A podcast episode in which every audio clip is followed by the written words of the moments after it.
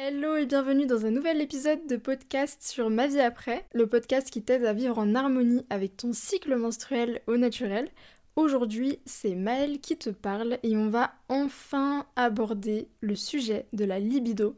Je dis enfin parce que euh, ça fait partie d'un des grands sujets à l'arrêt de la pilule et on ne l'avait pas encore abordé en détail ni sur le site dans un article ni sur le podcast. Et aujourd'hui c'est chose faite. Donc ce podcast est relié justement à l'article du même nom que tu retrouveras dans la description. Je t'invite d'ailleurs euh, à ne pas hésiter à consulter l'article en complément de ce podcast parce que l'article peut facilement être mis à jour si on a des choses à ajouter. Tandis que le podcast malheureusement on peut euh, plus difficilement le mettre à jour parce que quand l'audio est posté, eh ben il est posté. Voilà.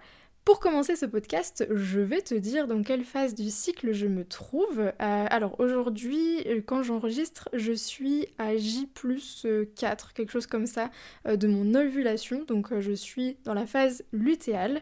Et effectivement, je peux me permettre de te dire que j'ai aujourd'hui terminé d'écrire en fait l'article sur la libido. Et c'est pas un hasard parce que si j'ai réussi à le terminer relativement facilement, c'est notamment parce que je me trouve dans cette phase de mon cycle menstruel, à savoir que euh, voilà, je, me, suis plus facilement focus et j'ai une facilité un peu plus importante à écrire. Voilà, il y a des phases dans mon cycle pendant lesquelles franchement écrire, euh, aligner trois mots et faire des phrases euh, correctes à lire et, et genre belles à lire, ça n'est pas toujours mon fort. En fait, ça dépend vraiment de la phase de mon cycle. Et ça, c'est super intéressant. On s'en était d'ailleurs rendu compte avec Florette quand on a euh, écrit notre livre Génération Nos pilules. Bref, on va entrer dans le vif du sujet du jour. Et euh, alors avant de commencer, pour faciliter la compréhension justement euh, de ce podcast, et éviter de faire des phrases à rallonge, bien que ce soit un peu ma spécialité. Euh, le terme rapport sexuel, dans, tout au long de cet épisode, englobera à la fois les rapports sexuels pénétrants et ou non pénétrants, qu'ils soient partagés euh, seuls, donc en fait euh, plutôt liés à de la masturbation, ou alors qu'ils soient partagés avec une ou plusieurs personnes. Voilà, comme ça au moins c'est posé et j'aurai pas besoin de le réexpliquer au fil du podcast. Alors, lorsqu'on demande à certaines femmes qui ont arrêté la pilule quels sont les effets positifs remarqués, en fait, il y a beaucoup de personnes qui vont citer le retour de la libido. Et pourtant, bah, si on en fait un podcast et qu'on en a fait un article, tu te doutes bien que la réponse n'est pas si simple et que l'arrêt de la pilule ne rime pas forcément avec le retour de la libido. Euh, dans les faits, on se rend compte que certaines femmes ne notent de retour de libido en fait en post-pilule. Euh, ça peut générer de la frustration parce que c'est souvent un point pour lequel il y a beaucoup d'attentes justement, quand, avant en fait d'arrêter euh, la pilule. Donc euh, aujourd'hui on va vraiment essayer de d'en parler en détail, de voir un petit peu en fait tout ce qui est finalement relié à cette notion de libido et tu vas voir qu'en fait c'est très complet et en même temps complexe. C'est aussi pour ça qu'on a mis un peu de temps à se pencher euh, sur le sujet pour en faire un article, parce que c'est vraiment un sujet très pluriel.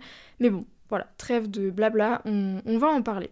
Alors déjà la libido, juste euh, voilà pour reposer un peu les, bases, elle est en partie relative à ce qui se passe au niveau hormonal et notamment au niveau du taux de la testostérone.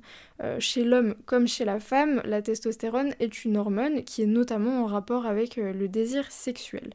Donc juste pour reposer un peu les bases, on va voir quels sont les mécanismes du désir avec et sans pilule. Parce que sous pilule, déjà pour commencer, il y a des mécanismes qui sont un peu bloqués, on va dire, ils sont un peu euh, rouillés, genre. Déjà, le taux de testostérone sous pilule, euh, c'est un constat qui est souvent fait, c'est qu'il est relativement bas. Euh, c'est notamment le cas pour des pilules dites anti-acné où, où le taux va être vraiment très bas. Euh, et en fait, c'est notamment la raison pour laquelle ces pilules sont prescrites pour l'acné. Donc ça, on en a déjà parlé euh, à de nombreuses reprises dans des podcasts, mais effectivement, les pilules dites anti-acné, donc il y a notamment Diane, Diane 35, pardon, Jasmine, Jasminelle, ont la capacité de faire beaucoup baisser le taux de testostérone puisque moins de testostérone égale une production de sébum qui va être moindre également. Donc voilà, ça va être relatif selon les pilules, mais globalement sous pilule, ce taux va plutôt être assez bas. Ce qu'on peut aussi retrouver euh, sous pilule, c'est qu'il y ait une moins bonne lubrification au niveau vaginal. Et ça, c'est un autre point qui est intéressant à relever parce que euh, justement, la lubrification vaginale est relative en fait à la production de glaire cervicale qui elle-même est habituellement variable au fil du cycle menstruel et qui a un intérêt tout particulier pour cette euh, lubrification naturelle.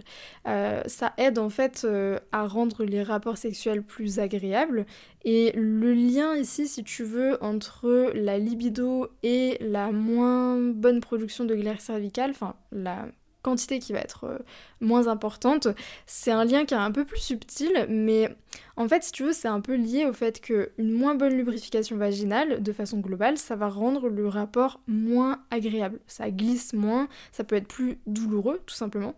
Donc potentiellement, le plaisir peut être moins intense, et du coup, euh, il peut y avoir en fait après, consciemment ou inconsciemment, une potentielle réticence au rapport sexuel et du coup un impact sur la libido. Tu vois qu'ici c'est un peu, on va dire, un genre de, réaction en chaîne. Euh, alors c'est voilà, un peu subtil, enfin c'est subtil.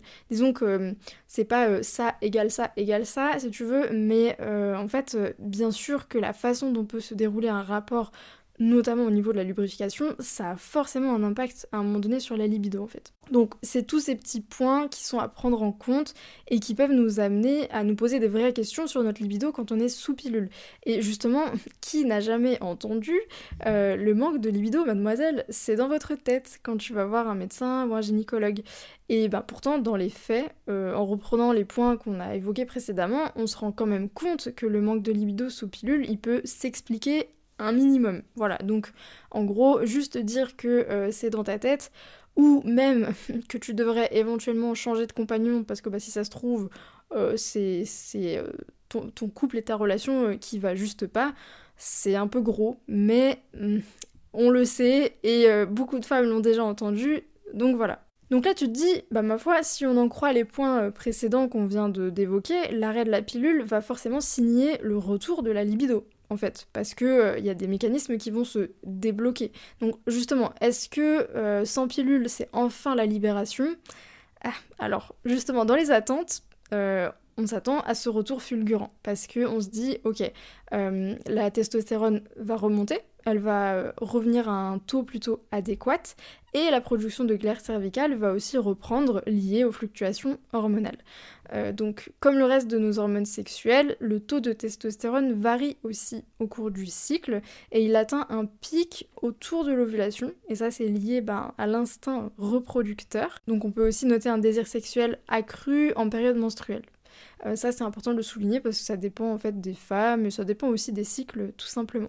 Pour la glaire cervicale, idem, sa texture va varier au fil du cycle et elle devient de plus en plus filante et glissante autour de la période d'ovulation, ce qui peut aussi avoir un lien favorable avec euh, le désir sexuel accru en cette période du cycle, mais c'est pas l'unique facteur hein, parce qu'en période menstruelle, comme dit, la glaire cervicale n'a généralement pas la même texture et ça n'empêche pas d'avoir un désir euh, plus présent aussi à ce moment-là. Donc d'un point de vue théorique, ces indicateurs nous laissent penser que la libido remonte en arrêtant de la pilule et que du coup, bah, salut, fin de l'histoire, euh, pourquoi on en parle Mais en fait, la réalité, elle est vraiment plus nuancée que ça.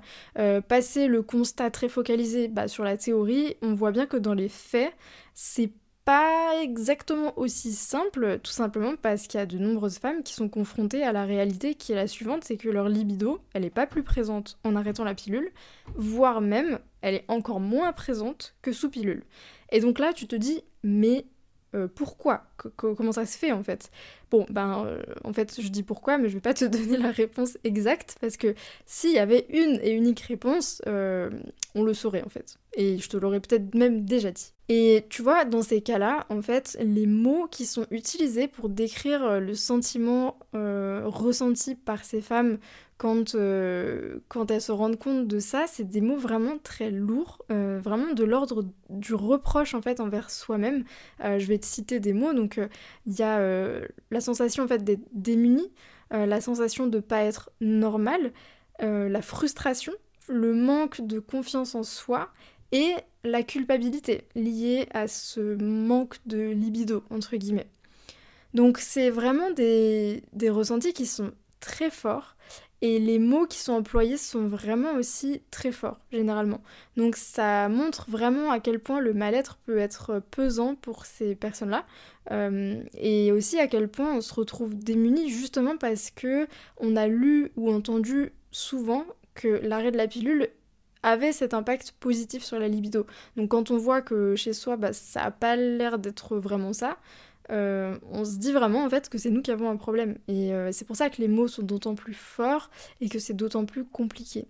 Alors, la libido, comme je te l'ai dit précédemment, c'est vraiment un sujet qui est pluriel, ce qui en fait un sujet quand même relativement complexe.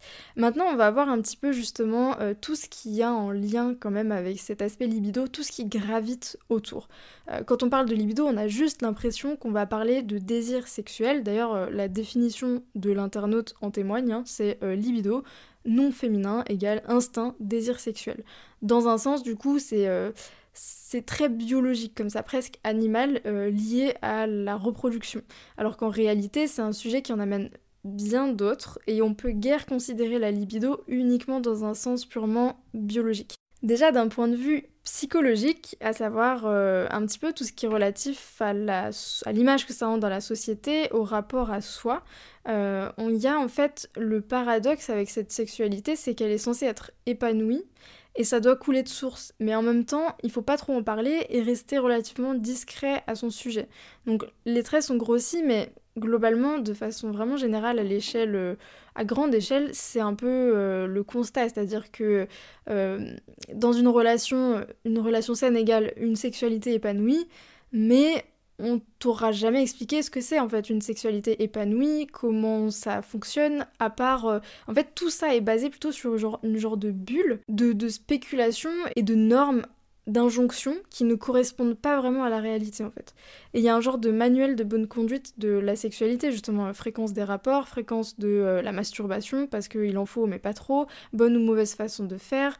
Bref, c'est que des choses en fait accumulées qui ajoutent euh, juste de la pression et surtout une propension à la comparaison euh, les uns les autres. Et finalement, même si on a l'impression d'être assez loin des stéréotypes et de se dire que ça va, en vrai, on n'en est jamais vraiment très loin, parce que souvent dans un couple, si la libido se fait trop absente, euh, la culpabilité arrive assez rapidement.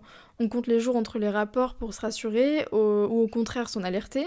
Souvent on, culpabilise en se disant que l'autre, donc euh, le partenaire, va trouver qu'il n'y a pas assez, euh, car on est entouré en fait de normes qui inconsciemment semblent dicter la façon dont doit se dérouler notre, notre vie sexuelle. mais en fait, la première question qu'il faudrait vraiment se poser, c'est plutôt en quoi ma libido m'affecte moi et moi seule, et pas comment elle affecte éventuellement mon partenaire. Et là, ça nous amène à se poser des questions un peu euh, sur l'estime de soi, le rapport qu'on a avec soi-même, parce que si on est en couple, en fait, on a facilement tendance à reporter notre attention sur son partenaire. C'est vraiment ça, en fait, le truc. Et souvent, ce qui revient dans les témoignages qu'on a pu avoir de certaines personnes, c'est, euh, euh, voilà, moi, ma libido, je trouve qu'elle est, voilà, depuis que j'ai arrêté la pilule, elle n'est pas incroyable qu'est-ce que mon partenaire doit penser de tout ça, qu'est-ce qu'il attend de moi, euh, est-ce qu'il me fait des reproches assumés ou alors des reproches euh, sous-entendus, est-ce que finalement ça lui pose réellement un problème ou euh, en soi est-ce qu'il s'en fout? Et en fait on spécule énormément, on se fait beaucoup de films en général, sachant que c'est pas forcément un type de discussion qui est très facile à aborder. Alors qu'en réalité la première question serait plutôt qu'est-ce que moi j'en pense de ce désir sexuel que je considère à cette période de ma vie, sur cet instant donné, comme pas forcément très présent. Et là, tous les mots ont leur importance, tu l'auras euh, peut-être deviné. Est-ce que moi, ça me rend triste? Est-ce que moi, ça me rend mal à l'aise? Est-ce que moi, ça me manque profondément? Ou est-ce que je me conditionne à ce que ça me manque par rapport à cette norme sexuelle, justement? Et en fait, tout ça, ça nous amène euh, souvent à découler sur son espace mental, sur l'estime de soi. Et ça, on en reparlera euh, un peu plus tard dans ce podcast. Donc ça, c'est pour l'aspect un petit peu euh, sociétal, on va dire, de la libido, de ce qui est attendu en fait de notre sexualité. D'un point de vue plus santé, le rapport avec la libido. Donc, ce qui se passe déjà à l'arrêt de la pilule, on te le répète souvent, mais c'est qu'on fait face à un déséquilibre hormonal avant que les choses finissent par se stabiliser. Donc en fait, pendant cette période, il est possible que la libido soit impactée Après, c'est pas forcément le cas. Euh, c'est pour ça qu'il y a certaines femmes qui vont avoir euh, une libido qui va remonter très rapidement, et pour d'autres femmes, ça va être plus nuancé, voire, euh, comme dit, une libido qui, qui est plutôt inexistante. pourquoi? Parce que le déséquilibre hormonal peut impacter négativement le désir sexuel. C'est pas forcément par manque pur de testostérone, mais en fait ça pourrait être lié au chamboulement global, parce que quand l'une ou l'autre de nos hormones est déséquilibrée, de toute façon ça aura un impact global au niveau de l'organisme. Euh, faut pas oublier faut pas oublier que dès qu'on touche à une de nos hormones, euh, ça va faire un peu ricocher euh, sur d'autres endroits parce que tout est relié dans le corps. Par ailleurs, si l'arrêt de la pilule en lui-même est source de stress, de doute, que tu te poses beaucoup de questions, ça, ça peut entraîner aussi une forme de stress latent qui lui-même va pas jouer en faveur de la partie du désir sexuel finalement. Donc c'est un peu comme si t'avais juste pas l'espace mental de te préoccuper de ça, euh, ce qui nous renvoie du coup à ce qu'on a énoncé précédemment sur euh, le rapport à soi, l'estime de soi, et dont on reparlera encore euh, tout à l'heure. La libido, fluctue aussi en fonction du cycle, donc ça on l'a un petit peu évoqué précédemment. Alors la libido pendant l'ovulation, euh, on en a parlé, c'est qu'elle est reliée à cet euh, instinct de reproduction, donc en fait on a un pic de testostérone à ce moment-là du cycle qui peut amener à un désir sexuel plus marqué. Encore une fois, ça dépend des femmes, ça dépend des cycles, hein, il n'y a pas de normes. Pour d'autres personnes, ou pour ces mêmes personnes d'ailleurs, ça dépend, euh, il, peut y avoir une libido plus accentuée pendant la phase menstruelle, ou juste avant ou juste après. Ça pourrait notamment s'expliquer par le fait que le taux de testostérone à ce moment-là du cycle euh, reste en fait le plus élevé, alors que les autres hormones sexuelles vont chuter, ce qui va déclencher notamment les règles. Et on peut aussi y voir un aspect plus psychologique, à savoir que cette phase du cycle est généralement associée, consciemment ou inconsciemment, à une phase où il n'est pas possible de tomber enceinte. Donc en fait cet aspect pourrait avoir un impact sur le désir sexuel parce que les rapports à ce moment-là seraient psychologiquement associés à moins de risques de grossesse. Voilà, ça c'est une supposition, mais c'est quelque chose qu'on peut quand même euh, considérer dans ce sens-là aussi. Donc il est vraiment normal hein, que la libido fluctue en fonction de son cycle menstruel. Certaines personnes nous ont partagé d'ailleurs le fait que ça leur posait quelques soucis parfois dans le couple, euh, du fait que le partenaire masculin, ne, vivant pas lui-même les, bah, les, mêmes fluctuations que nous, avait un peu de mal à comprendre en fait ces différentes euh, fluctuations de libido. Dans ce cas, on en reparlera un petit peu après justement aussi de comment aborder le sujet avec son partenaire. Alors maintenant on va passer à la partie des solutions. Euh, comment augmenter sa libido, comment travailler sur euh, ce désir sexuel. Donc si aujourd'hui c'est un sujet vraiment qui te tiraille, que tu te poses des questions, euh, ici on va vraiment t'offrir des pistes de réflexion. Évidemment il n'y a pas de recette magique, sinon comme dit je te l'aurais déjà partagé certainement. ça va plutôt être une approche en différents axes, des pistes de réflexion sur différents leviers. Alors la première chose que je vais évoquer parce que je suis naturopathe et que j'accompagne des femmes dans la transition post-pilule, c'est le fait de rétablir l'équilibre hormonal pour favoriser aussi un retour de libido puisque, comme je te l'ai partagé tout à l'heure, l'arrêt de la pilule, ça engendre un stress physiologique au niveau de l'organisme, ça engendre un chamboulement au niveau euh, hormonal, et le corps va avoir besoin de retrouver son équilibre. Donc ça peut prendre plusieurs mois, et ça c'est tout à fait normal. Voilà, il faut pas espérer que ça dure euh, deux semaines, c'est très rare. Euh, ça veut pas dire que ça va durer des années et des années, ça peut durer plus ou moins longtemps selon les femmes, et surtout ça peut durer plus ou moins longtemps selon la façon dont tu vas accompagner ton corps pour favoriser cet équilibre, enfin le retour de cet équilibre finalement. Donc euh, le but c'est aussi de faire en sorte que les différentes phases du cycle soient bien marquées, parce que notre cycle est composé de plusieurs phases, allant des règles en passant par l'ovulation et en retournant euh, aux prochaines règles sur euh, le cycle suivant. Et ces différentes phases, en fait, euh, sont liées à ces fluctuations hormonales. Le but, c'est un peu de restaurer l'équilibre, de redonner le tempo correct, ce qui permettra aussi de percevoir et de ressentir plus facilement les différentes particularités de chacune des phases. Et en exemple, la phase d'ovulation qui est associée à un désir sexuel plus important, typiquement. Donc je vais juste te donner quelques signaux qui peuvent indiquer que l'équilibre hormonal n'est pas encore rétabli. Donc ça peut être notamment si tu as des ovulations très irrégulières, ça peut être notamment si la phase lutéale, donc la deuxième partie du cycle, est plutôt courte, donc inférieure à 8 jours. Ça peut être le cas aussi si tu as des règles très abondantes, euh, douloureuses, et aussi par exemple si tu as un SPM qui est très marqué au niveau euh, physique mais aussi psycho-émotionnel. Voilà, donc pris comme ça, ces, éléments-là ne te donnent pas forcément euh, le max d'informations, mais ça te donne un peu des pistes de ce qui peut t'alerter un peu sur le fait que ton cycle n'est pas totalement apaisé, équilibré. Parce que en vrai, je le rappelle quand même, mais vivre un cycle naturel, ça veut dire vivre un cycle quand même relativement apaisé. Avoir des troubles du cycle, ce n'est pas la norme.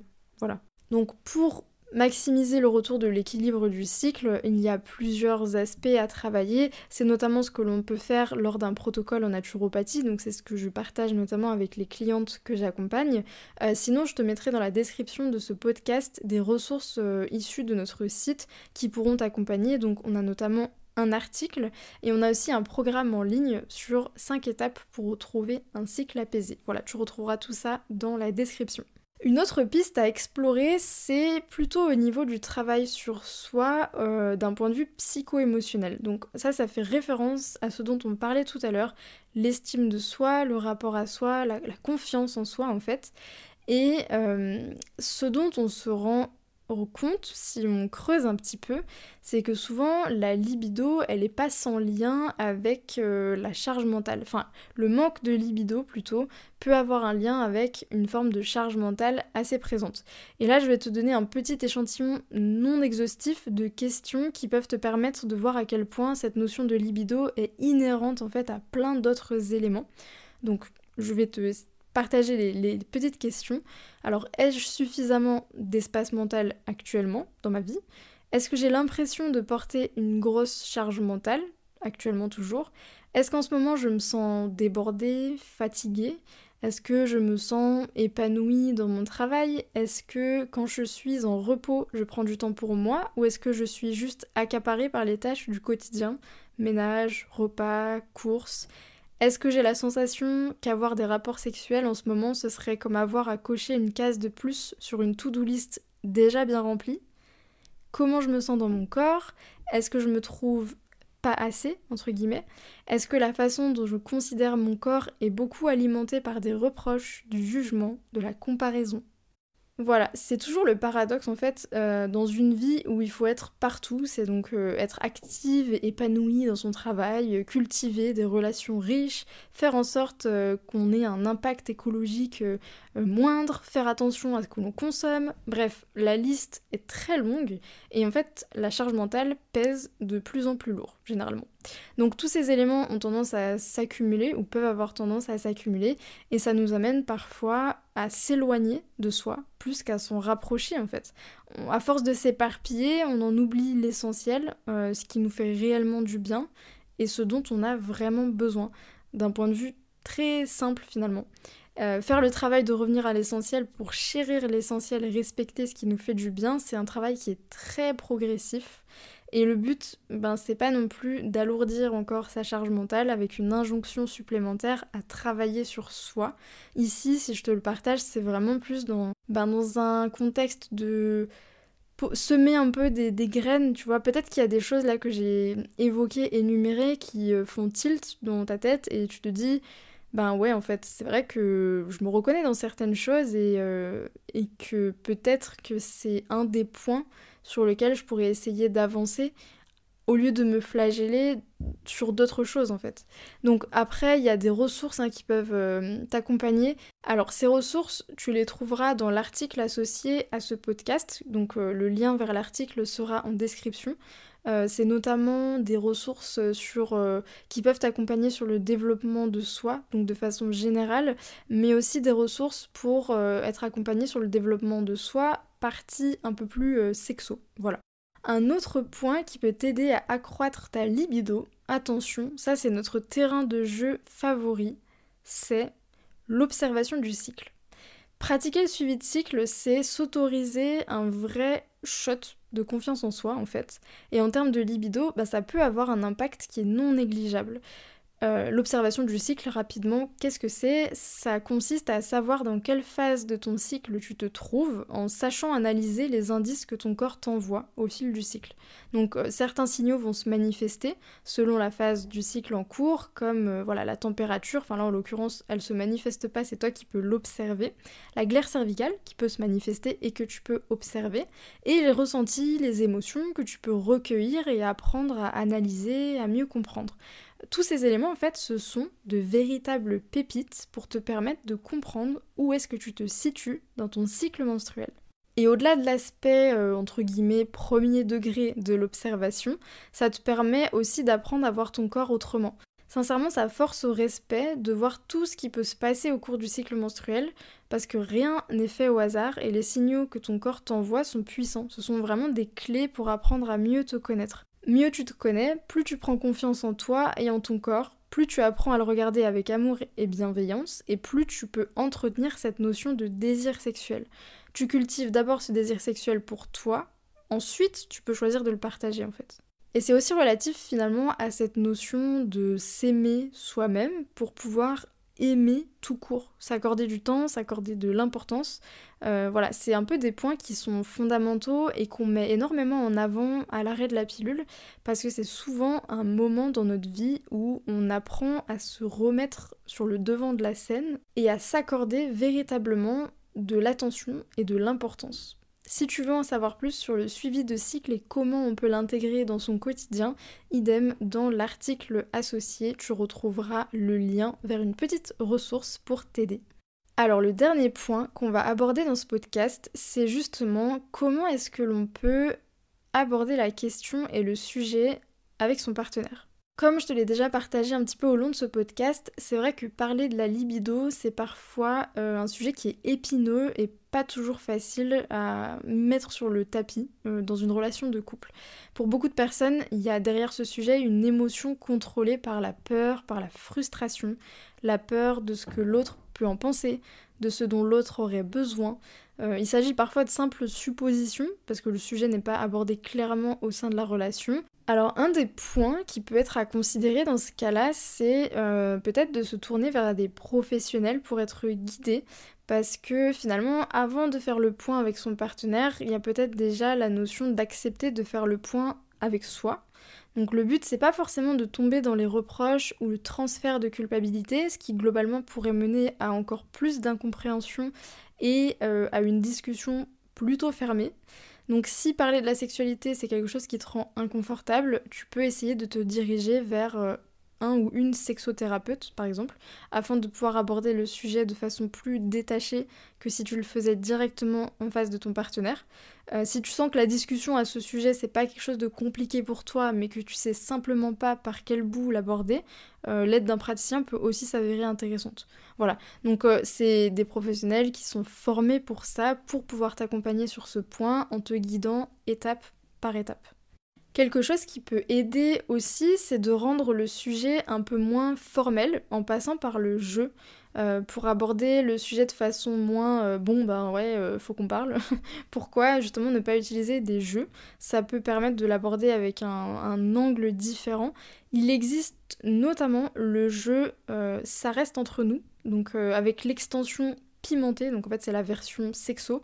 Euh, le concept de base de ce jeu qui s'appelle Ça reste entre nous, c'est d'approfondir les relations. Donc que ce soit en fait n'importe quel type de relation avec des questions ouvertes qui permettent d'échanger en fait sur euh, X ou Y sujet. Et en l'occurrence avec l'extension pimentée, c'est lié euh, à plein de choses autour de la sexualité. Alors je vais te lire le petit topo qui accompagne l'extension pimentée, comme ça tu vas un peu mieux comprendre. Alors, nous sommes souvent hésitants avant de poser des questions qui peuvent très significativement améliorer nos relations intimes. Cette extension aborde ces sujets avec humour et vous permet de découvrir les envies charnelles de votre partenaire de jeu tout en partageant les vôtres. Sans jugement, ce jeu vous permettra de renforcer les liens que vous partagez déjà, alors mettez-vous à nu. Voilà. Donc c'est un, jeu de base que je trouve euh, vraiment super intéressant, la version euh, classique entre guillemets, parce qu'effectivement les questions sont vraiment géniales. Si t'es curieuse, tu peux retrouver leur compte Instagram où ils partagent notamment quelques questions qui sont dans leur jeu et tu verras, c'est vraiment super bien fait, euh, c'est vraiment chouette. Dernier point et pas des moindres, souviens-toi toujours que le respect et le consentement ne sont pas des options. Si la sexualité devient un sujet de tension et de dispute, ça ne doit pas remettre en question qui tu es toi. Tu n'es pas le problème, tu n'as pas porter la charge mentale et ou la frustration de l'autre à ce sujet. Euh, par ailleurs, tu n'as pas à te forcer, tu n'as pas à faire plaisir, tu n'as pas à te convaincre. La notion consentement, si tu sens qu'elle est remise en question, c'est ta relation entière qui est remise en question.